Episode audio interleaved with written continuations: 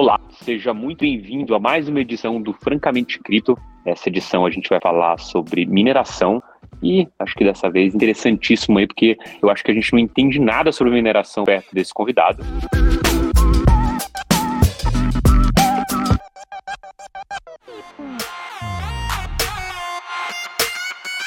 Mas antes de apresentar o convidado, como sempre, vou ali apresentar meu comentarista de futebol, Luca Benedetti. E aí, Luca, tudo certo?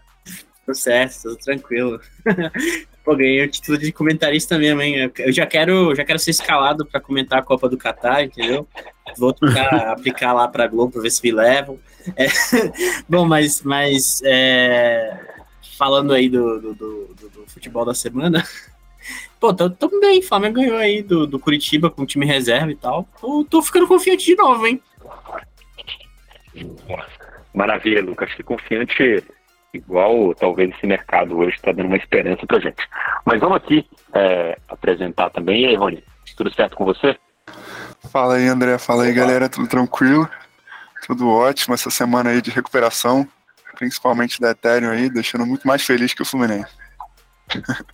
Boa. Então, acho que agora, apresentado ali nos dois companheiros, a gente pode apresentar aqui esse convidado.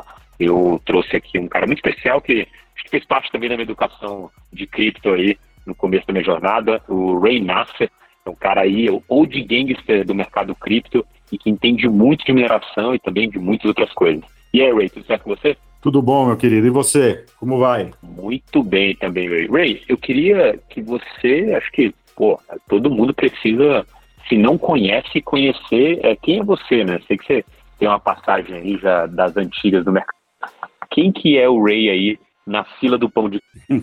Bom, é, antes de tudo, já que vocês estão no, no assunto, eu falo que eu sou corintiano, né? Corintiano e bitcoinheiro é a mesma coisa, porque a gente sofre. No final vai, né? Mas a gente sofre. E brincadeiras à parte, é, eu tenho, eu fiz minha carreira no mercado financeiro, né? Tenho quase 20 anos de mercado financeiro. Até que eu vim full time para o bando de loucos do Bitcoin aqui em 2015. Né? Eu sou, sou minerador de Bitcoin, né? Uma empresa de, de mineração que chama Arthur Mining.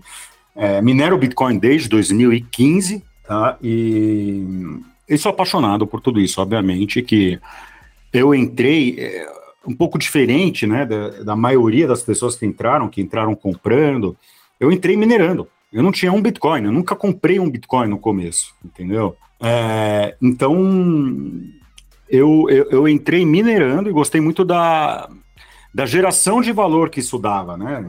Obviamente, como todo, todo mundo, ah, Bitcoin, primeira vez que você escuta, fala, meu, você tá louco, coisa volátil, você é cético, você não entende, você acha que é outro ativo, né? Explicado, você não, você não sabe que tem escassez digital, você não entende por favor, você não entende nada. Mas a mineração é que nem um agro, né? Putz, eu posso, posso não gostar de milho, eu posso não gostar de petróleo, mas tem uma criação de valor que eu vou vendendo, né? Ou a minha produção. Então, putz, Bitcoin estava 200 dólares, 250 dólares, e daqui para ali não, não, mexia muito e eu ganhava aqui 6, 7% ao mês no, no, mineração, né? Eu vendia, né? Como todo mundo que comprou lá no começo a 200 dólares, putz, ia para 300, você vendia tudo, né? Você não acreditava, você não sabia, né? Enfim, é, depois de vários anos, é, depois de montar operações de mineração em mais de cinco países, é, aqui estamos nós, né? Hoje completamente é, é, fã né, do Bitcoin, maximalista em Bitcoin, maximalista monetário em Bitcoin, né, no detrimento de moedas fiduciárias.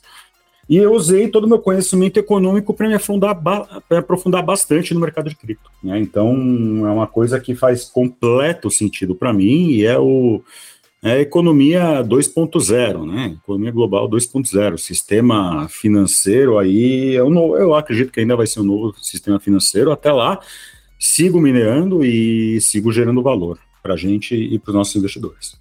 Curioso você falar que, que entrou no mercado minerando, né? Eu também, quando eu entrei nesse mercado, entrei lá atrás minerando, só que não era Bitcoin, era, era Dogecoin. é, mas, mas queria fazer uma pergunta para você, assim, acho que, que agora, hoje em dia, quando a gente fala de mineração, né, é, tem, tem algo que fica bem em pauta é, no, no, mundo como um todo, né? Acho que quando, quando a gente fala de mineração, hoje em dia não tem como não falar é, da, da campanha que tem se feito, né, de, de dizer que o, a mineração de Bitcoin não é, é, algo sustentável, que não é SG, que gasta muita energia. É, queria ouvir seus takes sobre isso, assim, é, como é que você é, justifica esse, esse gasto energético do Bitcoin, se você enxerga isso como um obstáculo, se existe é, talvez um problema regulatório vindo disso. Queria saber um pouco da sua visão.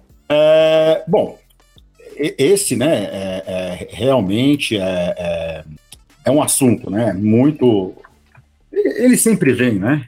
Ele sempre vem. o pessoal fala que Bitcoin, Bitcoin realmente ocupa muita energia.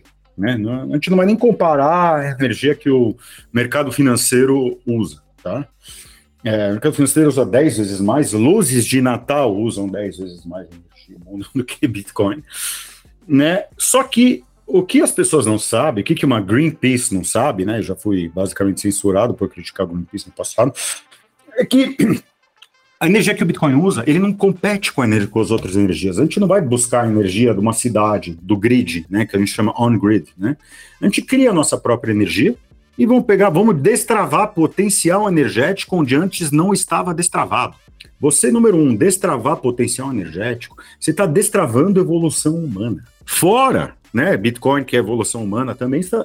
Qualquer destravamento do potencial energético está produzindo valor através da energia. Então, tem aquela energia que não está destravada, eu vou lá, eu destravo, né? A maioria da mineração é energia limpa. Por quê? Porque os mineradores estão aí com o meio ambiente? Não, os mineradores não estão nem aí com o meio ambiente, para falar em sua maioria. Eles querem ganhar dinheiro. Mas a energia renovável, ela é mais barata, em vários casos. Tá? A maioria da energia é, é, minerada com Bitcoin é potencial hidrelétrico né? Temos muito gás natural, né? Temos que a gente faz, o flare gas, stranded gas e pocket gas, mas Bitcoin está destravando energias renováveis através do mundo está destravando potencial elétrico limpo, né? Inclusive, nós sabemos que os que mais reclamam da utilização de energia, na verdade, são os mais é, é, é, é politicamente expostos, né? E até um pouco hipócritas no final, né? Você, você pega você pega uma Greenpeace, quer falar que quer extingir o Proof of Work. Eles não entendem o que é Proof of Work. Ah, quero fazer Bitcoin Proof of Stake. Vou chorar, vou espernear até os mineradores pararem de existir. Então, os bilhões de dólares que foram investidos, bilhões de, milhões de empregos que foram criados, né? É, ela quer acabar com tudo isso só porque estão chorando e estão errado, não querem discutir, né? A maioria das pessoas não querem discutir.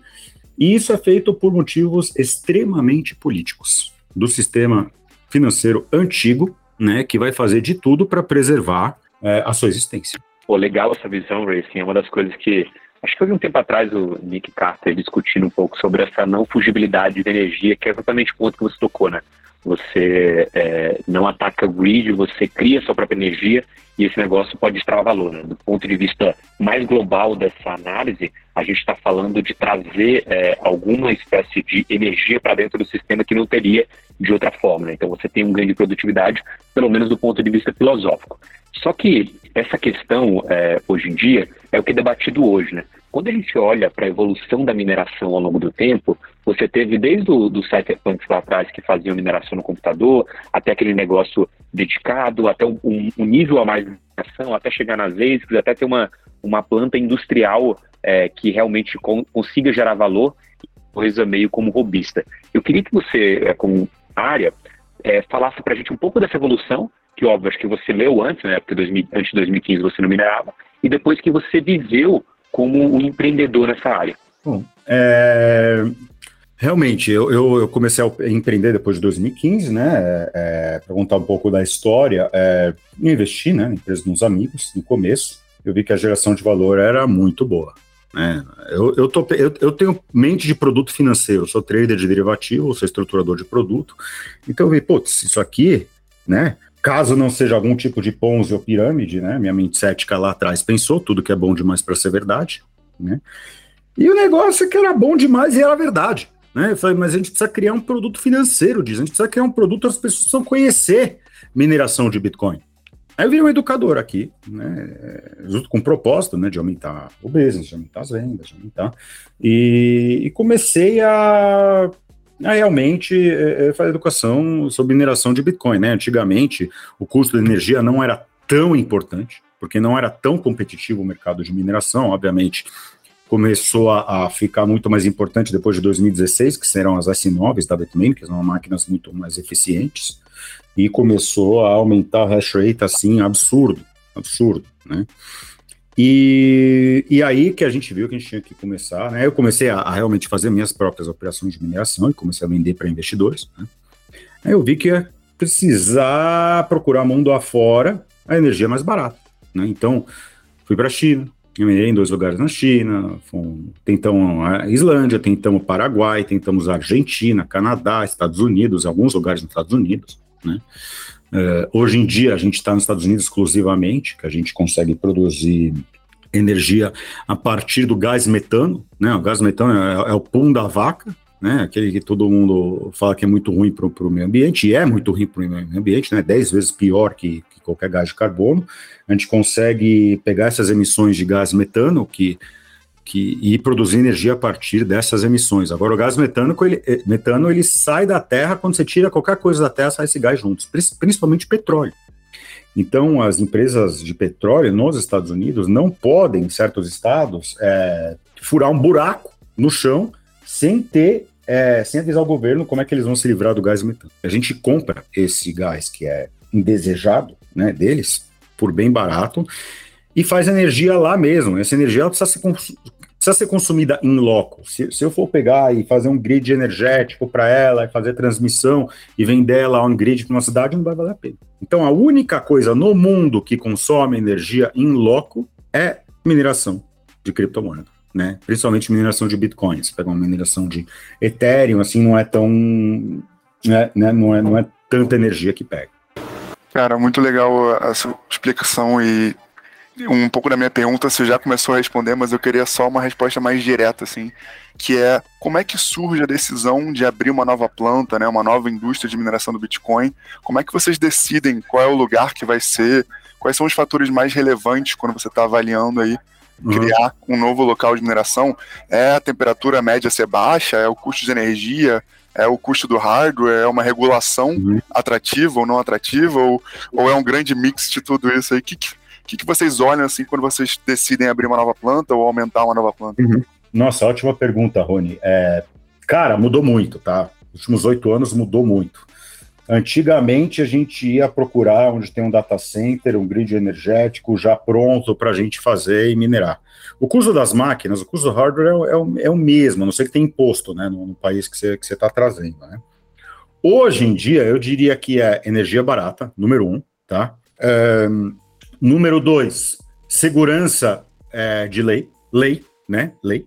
Eu posso afirmar que a China é um país sem lei, Eles mandavam eu desligar durante dois meses, não podia fazer nada, tinha que explicar para 300 investidores que não estava minerando. Né? É, a logística não pode ser muito complicado, porque você só aumenta teu, os custos, né? E hoje, por exemplo, os Estados por que eu gosto dos Estados Unidos? Então, por exemplo, é, vem gente falando, ah, faz uma operação aqui para mim em Portugal, na Alemanha, na Argentina. Falei, ok, tá? Mas putz, se eu tenho o mesmo custo energético ou menor nos Estados Unidos, por que eu vou fazer em qualquer outro país? Eu tendo ativos nos Estados Unidos hoje, com a regulamentação do Crypto Bill, né, eu consigo financiamento. Então, conseguindo financiar um para um das minhas máquinas, pegar mais financiamento ainda para as minhas máquinas, eu consigo me alavancar para poder crescer, né? Obviamente tem que ser feito isso de um jeito responsável, tá? Que não é o que está sendo no, feito no mercado em geral de cripto, como temos visto, né? Especialmente no mercado de mineração. Então, você ter a lei, você ter financiamento, você tem um lugar que faz bem, você ter segurança da lei e você ter energia barata. Hoje, para mim, são essas coisas. Não é pouco, mas, mas, mas é isso. Entendeu? É, você chegou a comentar um pouco do, do problema que rolou na China, né? É, a gente viu aí uma migração gigantesca do hash rate saindo da China, indo para outros países é, durante esse ban aí que rolou em 2021. É, muito migrando para os Estados Unidos, né? Muito migrando também é, para alguns países ali próximos, Cazaquistão, a gente teve alguns indo para a Rússia. É, queria perguntar de você, assim, como é que você enxerga é, esse panorama? Para mim, esse foi o grande teste, né, do, da, de fato, da resiliência do Bitcoin, como você consegue, de fato, mudar uma operação de mineração de um canto para o outro em alguns meses e botar tudo para rodar e, e, fazer o hash rate voltar. É, mas queria te, te, perguntar, assim, se, se vier um, um, algum tipo de ação mais organizada, vamos dizer que é, na ONU você tem alguma coisa proposta para você proibir mineração e os países que, que teriam que aderir a isso. É, não, não, sei, assim, vendo uhum. do, do, ponto de vista de um, de, um, de um nível de ação mais organizado e com vários países é, ali dentro disso, você consegue ver um, um, um panorama semelhante? É, como é que você acha que, que a indústria da mineração é, sobreviveria num caso desse? Tá, então vamos lá, vamos lá, por partes. Número um, acho que a ONU consegue decidir nada hoje em dia, né, como a gente tem visto, né, ano depois ano, é um monte de gente que se reúne e fica chorando. Eles não têm poder para fazer nada. E a mineração, você bane em um lugar, vai surgir em outro. Você tem lucro para ser ganho. Você precisa achar energia barata em qualquer lugar do mundo. Pode ser na Sibéria, pode ser na Antártica, né? Pode ser aqui, pode ser ali. É muito difícil você banir uma rede. Você não consegue cortar é, a rede inteira. É, isso que é a beleza de, de, blockchain, entendeu? Uma rede inteira, então uma teia, você consegue cortar partes dela. Impossível você cortar. Pode ter um esforço conjunto, a diferença é zero. Porque enquanto as pessoas puderem fazer dinheiro para sustentar a família delas, elas vão fazer dinheiro, entendeu? Os países, a China, esse sim, eu concordo com você, a China foi o maior ataque ao Bitcoin foi a da China. O maior ataque do mundo até hoje no Bitcoin não é o Elon Musk falando, não é, não, é a China cortando metade do hash rate, tá? E esse a gente viu que esse hash rate voltou a subir. Curiosamente, a China ainda é o segundo país maior de mineração Bitcoin hoje, tá? A China parou com as mega operações. Agora, a maioria das operações na China de mineração é tudo clandestino, sempre foi. Tem muita hidrelétrica na China. Tem muitos lugares mini hidrelétrica na China que usam para minerar Bitcoin. E por que China? Porque o chinês não pode comprar dólar, porque você tem restrições de capitais muito grandes na China. Então é muito melhor ele fazer Bitcoin. Ele, ele, ele se liberta, ele se liberta de um regime opressor, vocês entenderam? Então ele mesmo vai se libertar minerando Bitcoin, as empresas mesmo se libertam. E elas têm esse dinheiro onde elas quiserem, não precisa entrar de novo na, na, na China, entendeu? Agora, você vê, os pessoas da China aí não tá dando nada certo, entendeu? É, tem muito... Os Estados Unidos pegou, abraçou, falou, olha, vamos trazer mineração aqui para os Estados Unidos e vamos tributar, são espertos. Né? A China já falou, não, eu não quero perder o controle, eu entrego o crescimento econômico, como sempre fez, para eu ter mais controle. Esse é o, esse é o regime chinês. Tá? Então, então, não adiantou. Não, não dá para você proibir Bitcoin, não dá para você censurar Bitcoin. Vamos acabar com todos os mineradores do mundo, beleza. Eu pego o meu computador aqui e começo a minerar escondido, entendeu? Vou, vou, vou, vou, vou ganhando blocos. Como você vai proibir isso, entendeu? É, é, é impossível. Chegou um tempo que nem você coloca um vídeo, uma foto na internet, você não consegue mais censurar. Não, perfeito. E, cara, outra dúvida que eu tenho aqui, pessoal, também, é, você chegou a comentar um pouquinho de Ethereum, que você também é Bitcoin maximalista. Eu queria saber se você tem alguma operação que minere alguma outra cripto, né? Seja Ethereum, Litecoin, Dogecoin. E se sim, né, como é que funciona e se não, por que não? Não tenho, tá? É, já fiz uns testes no passado, tá? O que, que eu quero? Eu quero, no final do dia, eu quero criar o máximo de valor, tá? E isso não tem a ver com ser maximalista de Bitcoin. Isso a mineração é outra coisa, porque se eu tivesse ganhando muito mais dinheiro minerando Ethereum, eu mineraria Ethereum, muito Ethereum, aumentaria Ethereum e compraria Bitcoin com os Ethereum minerados no final do ano, no final do dia, entendeu? Então, uma operação que dá mais dinheiro para você escalar, uma operação que é muito mais fácil de escalar, é mineração de Bitcoin. Tá? É, para minerar Ethereum, tem vários problemas. Número um, que é GPU. GPU é difícil, tem uma vida útil menor, você não consegue escalar, dá problema, tá? Então acaba sendo muito mais caro e muito mais difícil você fazer um farm de mineração de, de GPU. E mais que o Ethereum que acabar com Proof of Work, né? Quer, quer mudar para Proof of Stake, como todos sabemos.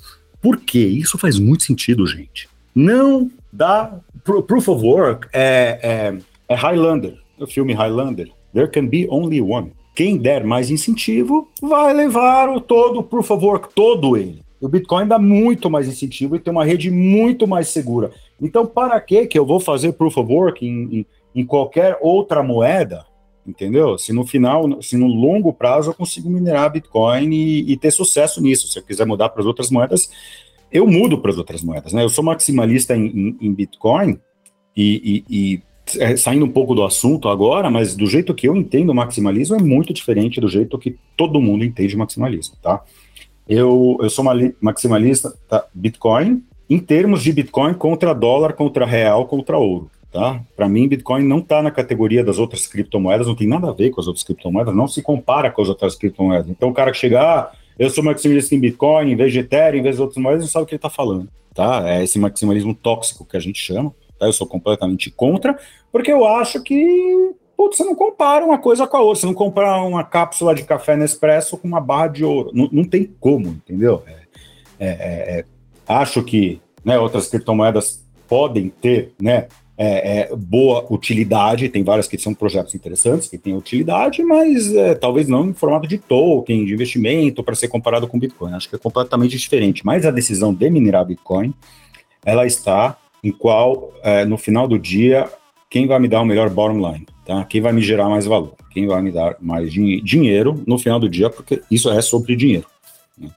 Ray, é, você falou algumas coisas bem interessantes aí que eu acho que o pessoal se perde, tanto na questão do incentivo que a mineração dá, acho que esse statement aí do, do MacGyver para mim foi muito forte e, e, faz bastante sentido. E até por isso, quando a gente olha a, a rede, quão segura ela é comparando com hash rate, você vê, posso falar uma besteira aqui, mas alguma coisa como 200 milhões mais segura é, do Bitcoin versus do Ethereum, justamente por isso. É muito claro que o incentivo está de um lado. Quando você olha para isso, é, você, é, talvez não receio, mas talvez entendendo que as pessoas respondam a incentivos, você tem algumas possibilidades para o futuro. E eu já vi, inclusive, o, o seu sócio aí, o Rudapellini, comentando sobre esse desenho do futuro da mineração, não no de indústria, mas tentando entender quais vão ser as outras indústrias que vão abarcar essa indústria justamente é, por, por causa desses incentivos. Você tem algum guess, alguma é, ideia de como que esse negócio pode se desenhar e quem que e como que vai ser esse futuro da mineração? Você quer dizer os incentivos da rede ou os incentivos de certos é, países ou governos? Os incentivos da rede. Eu fico pensando é, no quesito de, olha, eu estou incentivando, como você falou antes, né, 7% é, que eu estou ganhando no mês e como que isso pode atrair outras empresas para é, é, quererem minerar é, Bitcoin. Ah, tá. Então, número um, para a rede conseguir dar os incentivos que ela dá, ela precisa ter utilidade.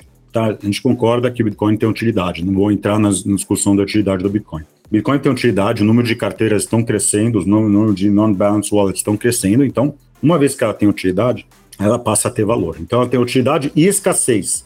E essa escassez programada que vai só aumentando, né, a escassez. Então, ela passa cada vez a ter mais valor.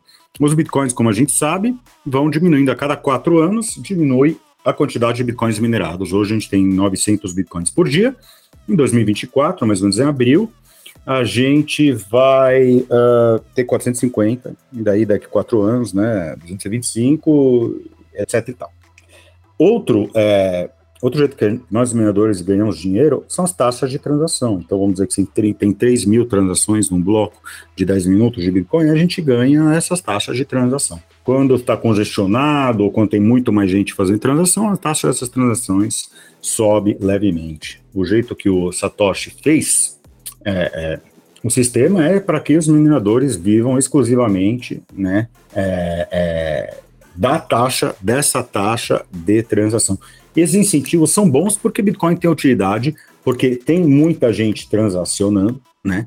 Se tem gente que precisa transacionar, você tem incentivo de mineração na hora, porque mineração não é nada mais nada menos que a verificação dessas transações. Então, você quer transacionar, você precisa pagar. Então, você pagar, o minerador ele recebe, né? Esse pagamento, esse prêmio. Então, Enquanto o Bitcoin estiver crescendo, você continua a ter incentivos na mineração. Não quero dizer preço, tá? Obviamente, se o Bitcoin cresce mais de preço, os incentivos são maiores, tá? Mas se tem mais transações, os incentivos também são maiores. Vocês me entendem? Então, é, a, a, utilidade do Bitcoin vai crescendo, é, é, os incentivos também vão crescendo. É, bom, só fazendo uma correção, né, em relação à aquela discussão do hash rate, o hash rate do Bitcoin, ele é 250 mil vezes maior do que o hash rate do Ethereum, então é uma diferença Uau. bem considerável. É, bom, trazendo agora a, a minha pergunta, né, é, acho que tinha uma diferença muito grande lá atrás da mineração é, para hoje, né, lá atrás eu digo, quando mais ou menos quando você começou, lá para 2013, 2015, é, em que você não tinha todos os aparelhos financeiros mais sofisticados que você tem hoje para poder garantir é, a segurança financeira da sua operação, né? Então, lá atrás você não tinha futuros, você não tinha é, opções, você não tinha é, esse tipo de coisa para conseguir proteger né, o, o, a sua operação e mesmo com o, o preço do Bitcoin caindo, é, você continuar ali tendo um fluxo de caixa interessante, porque você fez um hedge é, da sua posição e mesmo estando minerando, você consegue continuar né, pagando a conta de energia e tudo isso que é vital para operação de mineração, né?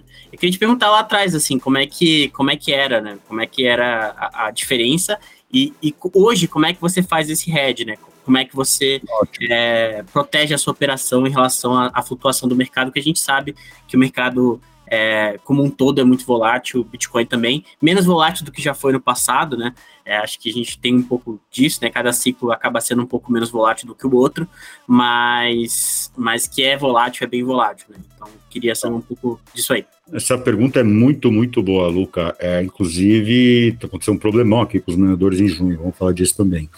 Mas eu não olho para ele como hedge, eu olho como mitigação de risco, tá? É, para começar, em 2014 já tinha futuros de Bitcoin. Tá? Em 2014 foi lançado pela BitMEX, futuro, inclusive o futuro perpétuo, né, que é uma coisa que não tem mercado financeiro, para quem quisesse fazer o hedge das operações. Eu ainda até hoje não conheci nenhum minerador que fez o hedge ou que faz o hedge. Tá? É, quando eu comecei lá atrás, eu vendia é, é, acesso à mineração específico para os investidores e eu pagava para eles os bitcoins minerados. Então, eu tinha o meu, né? Mas a gente não tinha tanta operação proprietária assim, a gente muito mais vendia para os investidores e ficava com profit share. Então, o investidor tinha essa escolha se ele quisesse vender ou não, né? Ou fazer o hedge, eu deixava para cada um. Né? Eu não me alavancava, né? nem tinha como me alavancar, né? Até hoje é difícil.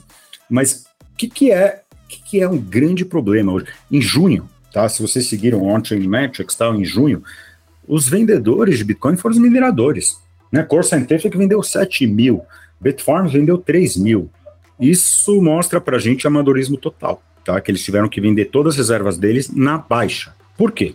Então, o que, que, é, que, que essas grandes estão fazendo? Elas estão minerando Bitcoin, elas estão mantendo apenas Bitcoin no balanço, tá? Erro número um. Erro número dois. Elas começaram a se alavancar em dólar. Então, ela pega dólar emprestado com Bitcoin de margem eles já estão expostos ao Bitcoin através do maquinário e da operação deles, tá? Eles têm uma operação extremamente eficiente, ganhando uh, return on investments acima de 50%, EBITDAs acima de 70%, às vezes, muito bom, entendeu? Eles têm uma operação muito boa. Para que ficar em Bitcoin, sendo que você já está exposto em Bitcoin, para que ficar mais em Bitcoin e ainda se alavancar em dólar? Ou seja, se o Bitcoin desce em relação ao dólar, que desceu, né? Você tem uma convexidade, você tem um risco aí de convexidade. Porque a margem que você tem também está descendo, então você vai se alavancando cada vez mais. Além de, do que você está produzindo estar valendo menos, a margem que você tem contra o mercado vale menos. Aí chegaram os diretores, chegaram os grandes, falaram aqui, ó, molecada, vendam tudo agora para poder pagar as suas dívidas que vocês criaram, sendo, perdão, sendo gananciosas do jeito que vocês foram. E aconteceu essa espiral, né, que e no artigo que eu compartilhei com vocês aqui, né, escrito pelo meu, meu caro amigo Marcel Peckman, ele me entrevistou, é, é, pode acontecer essa espiral, todo mundo se alavanca e é liquidado, e é liquidado, a tua operação vale menos, etc e tal. A gente vende os nossos bitcoins minerados, ou vende ou reinveste na hora, tá? Então a gente vai comprando mais máquinas, mais ASICs, ou a gente, ou a gente vende, né, no máximo até uma semana, a gente tem um algoritmo que faz isso, tá? Mas a gente entende tá? Que você tem uma empresa e você precisa ter gestão de risco numa empresa. Você tem que ter a mitigação desse risco. Não é apenas fazer o hedge para o Bitcoin descer, é, é, entendeu? É não ficar. Se eu estou com meu balanço em Bitcoin, eu sei que meu balanço vai valer muito menos. Eu tenho salários para pagar. Né? Salários estão em dólar, estão em reais. Né? Então a gente vai, vai vendendo e vamos mitigando esse risco. Né? Não é, não adianta ser ganancioso e, e, e ir in, porque no final das contas você, você demite pessoas né? Você diminui o tamanho da tua empresa. E para quê? Porque você foi ganancioso lá no passado. Eu acho que esse, esse papo é bem importante, até olhando para o contexto do que tem acontecido em cripto nos últimos é, meses aí, né? Com a, todo o, o, o, que aconteceu com a Celsius, que aconteceu é, com a Three Capital, com a Voyager. É, que faltou justamente isso, né? Faltou mitigação de risco da parte deles, e aí você tem um contágio que, que leva todo o mercado de cripto para baixo, enfim, uma irresponsabilidade tremenda é, que terminou com várias pessoas perdendo dinheiro e, e, as empresas tendo que fechar as portas, né? Declarando a falência. Mas é. muito importante mesmo falar disso. Exato, você criou um efeito, um efeito cascata, né? Você está vendo as empresas, a Three Arrow, Cap, a Three Arrows estava pegando dólar emprestado com zero de margem da Voyager. Zero down. Deve ter oferecido uma taxa assim ridícula. Aí estava no Anchor Protocol, 20% lá. Aí vai quebrando, né? Aí vai quebrando uma depois da outra. Uma empresta para outra, que empresta para outra, empresta para outra, aí vai quebrando, quebrando, quebrando, quebrando, quebrando, e o mercado se desalavanca, né? Forçadamente, né? Obviamente, agora tem boato de todo mundo que tá, que tá quebrando, né? Hoje mesmo quebrou outra. Mas é saudável, tá? É, é, hoje é, a Skybridge, eu acho, está quebrando, tá? Dos Caramucci. Mas é, é saudável empresas quebrarem é uma coisa saudável para todos os mercados. Quando você tem um governo, o governo que vai e faz bailout nas, nos bancos, que nem fez em 2008, né? Imprime dinheiro, desvaloriza o dinheiro de todo mundo para fazer bailout dos bancos, é errado. Então, uma empresa que quebra, ela é saudável. Uma empresa que não pode quebrar vai ter teu investimento para sempre. Então, o preço vai ser algo extremamente subjetivo. Ah, não pode quebrar, vou investir, beleza. Ah, Boeing não pode quebrar? Ah, vou investir na Boeing. American Airlines não pode quebrar? Tem biolado? Beleza, vou investir. Aí, você vai investindo, investindo, quanto a empresa está valendo? Entendeu? Você não sabe, porque é uma empresa que não pode quebrar. Então, é muito saudável para o ecossistema você ter uma quebra de empresas, né? É, o minerador geralmente é o último a capitular. A gente está tendo capitulação dos mineradores, e as últimas três vezes que a gente teve capitulação dos mineradores na história, uh, o Bitcoin subiu, né? Inclusive fez altas históricas, né? Obviamente, hoje é um pouco diferente, porque a gente ainda está refém do mercado tradicional, né? Mas é, eu espero que a gente tenha alcançado o chão aqui. O Ray, você compartilhou é, insights valiosíssimos aí sobre a mineração em si. É, a gente poderia ficar falando aqui várias e várias horas. Acho que tem muita coisa que dá para se explorar nesse ponto. Mas você tocou nesse último ponto aí, que é uma curiosidade pessoal, né? Até uma coisa que a gente entende dessa forma que você entende. O minerador ele é o último a capitular. E a gente vem acompanhando o hash rate, ele não teve uma variação tão grande quanto é, é, o, aquela vez que aconteceu na China ou aconteceu lá em 2018 também. Essa capitulação que você está vendo, ela é anedótica ou está começando de fato a acontecer e talvez a gente vá ver uma mudança no hash rate nas próximas semanas ou meses? Como é que é isso? Uhum. Perfeito. Então, eu, isso é uma coisa que eu estudo muito, né? Inclusive, hoje no meu Twitter, eu, eu postei sobre isso, tá? É, a China, número um, a China mandou desligar. A China falou, desliga, senão eu sumo com vocês, eu desapareço com vocês, né? Os caras, pum, desligou a máquina na hora. Você desliga na hora, pum, hash rate sobe, desce na hora, ok? Agora, o hash rate, capitulação de hash rate, normalmente, é, de acordo com o preço do Bitcoin, tem um lag de três meses, tá, André? Porque, obviamente, o mercado está extremamente alavancado, como a gente viu, todas as mineradoras fizeram pedidos de máquinas, né? Três a seis meses atrás, quando o Bitcoin estava em patamares muito mais altos. Então, você tem um, um lag, você tem um lag, né, que é um atraso muito grande do hash rate em relação ao preço do Bitcoin. Ele não reage na hora, ele vai reagindo com um atraso de pelo menos três meses, às vezes eu já vi esse atraso ser até seis meses, tá? Dependendo da, da demanda das máquinas. A gente vê o preço das máquinas já estão descendo. Uma máquina que custava 13 mil dólares, hoje em dia está 3. Entendeu? Então, a gente sabe que mesmo com a máquina descendo tanto, o hash rate vai descer. Se a máquina desceu tanto assim, desceu mais do que o Bitcoin no preço das máquinas, tá? Então a gente vai com certeza ver hash rate descer. Agora, os caras ainda estão recebendo máquina. Se você está recebendo máquina, a máquina está parada, você vai colocar ela para minerar, se você está acima do break-even. Mesmo se você não tiver, se você quer acumular Bitcoin, você acredita que ele vai subir de novo, você vai minerar. Então, tem muita máquina chegando, muita gente instalando e ligando máquina, entendeu? É, é, no caso da China, não foi lag, não foi nada. A China falou, você desliga já. Aí desligaram na hora, né?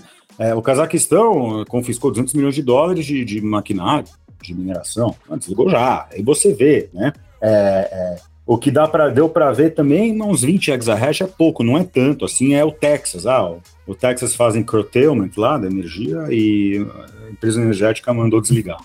Né, a maioria das máquinas lá, semana passada, a gente viu na rede. A gente vê na rede, dia seguinte. Só que o hash rate descendo firme e constante, ou deixando subir, a gente vai começar a ver agora, tô estimando, tá? Tem um, tem um, então tem um lagzinho mesmo. Pô, maravilha dessa curiosidade é, pessoal mesmo que ajuda até a gente nas análises aqui. É, Ray, antes da gente terminar, a gente tem um quadro aqui que talvez seja o momento nirvana desse, momento, desse podcast que a gente está falando sobre mineração e o último quadro aqui, que é a mineração da semana, a gente traz um artigo é, sobre alguma coisa que tanto você está lendo você acha interessante. Você até chegou a comentar a questão aí do, do espiral da morte, né? É, queria que assim, a gente vai deixar o link aqui na descrição do pessoal, mas queria que você quisesse comentar alguma coisa mais sobre esse, esse artigo é, em si aí do que o pessoal pode encontrar lá é, para ler sobre. Do, ah, o artigo então escrito pelo Marcel é basicamente eu estou falando nesse artigo exatamente o que eu falei aqui que os mineradores têm feito porque eles tiveram que vender todos os bitcoins deles, eles precisam agora estão se adaptando para ter é, é, mitigação de risco. Essas são empresas grandes, tá? As top, as 20 empresas aí, 13 empresas listadas aí, não chegam a ter 20% do hash rate, mas é bastante, tá? É, e elas precisam de mitigação de risco. É legal captar dinheiro num bull market, é legal, sabemos captar, mas também precisa é, de mais gente no mercado tradicional para aprender a controlar os riscos. Quando o teu custo de capital fica muito baixo, tudo que você quer fazer é deploy, deploy, deploy, deploy, colocar computadores para minerar, minerar, minerar, sem nenhuma visão do que está acontecendo lá atrás, entendeu? Então, isso é uma coisa que o, que o artigo fala. Obviamente, né, eu acho a manchete um pouco exagerada, Death Spiral, né, a gente não está aqui no mercado de Luna Terra, mas aconteceu um Death Spiralzinho aí em junho. Pode ter certeza que aconteceu. Hoje os minadores não estão mais vendendo mais, porque até não tem muito Bitcoin para vender. Estou né? começando a vender máquina. Eu estou vendo isso. Né? De stand-up para você ver ontem. Não tem mais né, Bitcoin sendo vendido, está vendendo máquina. Inclusive, hoje a gente teve um, um, uma agradável alta no Bitcoin, agradável e rara alta no Bitcoin, né? Vai Corinthians. E eu acho que grande parte disso são os mineradores. É, que, que realmente pararam de vender. Você tem notícia negativa no mercado também. Né? E, mas acho que o grande teste é amanhã que vai, vai sair. Amanhã não, desculpa, dia 27, né? Uma quarta-feira que vai sair a reunião do, do Fed e ver quantos vão subir os juros ou não. Se a gente passar por isso, a gente ainda consegue ter mais pelo menos aí umas três semanas de mercado bom, eu acho. Bom, Ray, é, maravilha. É, muito obrigado aí por ter aceitado o convite e participar do, do Cripto. Obrigado a você também que ouviu essa edição é, do podcast sobre mineração. Obrigado, Rony, obrigado, Luca, e a todo mundo que está ouvindo. A gente tem um encontro marcado na semana que vem também. Forte abraço, pessoal. Abraço, gente. Obrigado.